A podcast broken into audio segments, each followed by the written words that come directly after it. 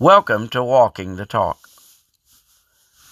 In Hebrews 12, verses 12 and 13, the writer here says, Therefore lift your drooping hands and strengthen your weak knees, and make straight paths for your feet, so that what is lame may not be put out of joint, but rather be healed. The Lord has a very loving concern for my well being. You see, He loves me so much so that He will not allow me to be left to my own devices. Rather, He disciplines me regularly.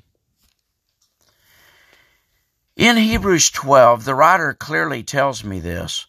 Without His discipline, uh, meaning admonishment or correction and instruction, I will most certainly be lost.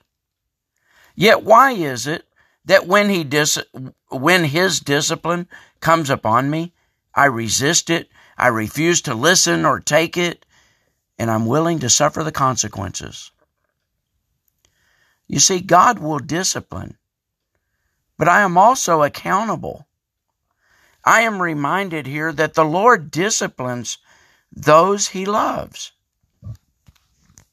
those who are his children. And I must not resist. I must not give up. I must know it is for my own good. It hurts him more than it does me, is a bit of a cliche today, right?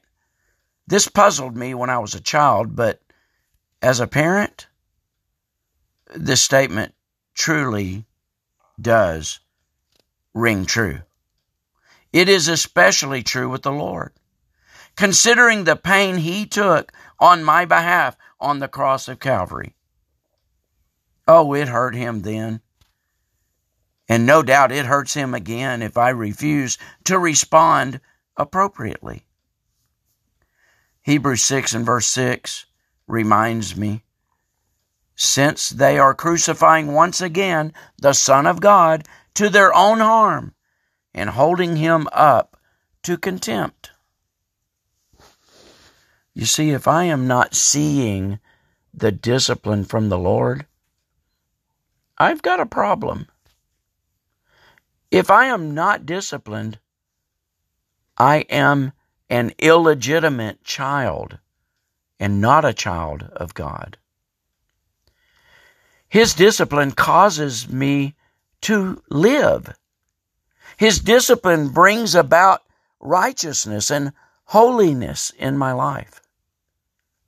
It may seem unpleasant at the time, but its product is peace and righteousness. Thank you, Lord, for loving me so much that you would die for me but also that you choose to live in me and daily create in me a new heart. May I always be responsive to your discipline, and may you show yourself powerful through my weaknesses. Join me next time as we continue to walk the talk.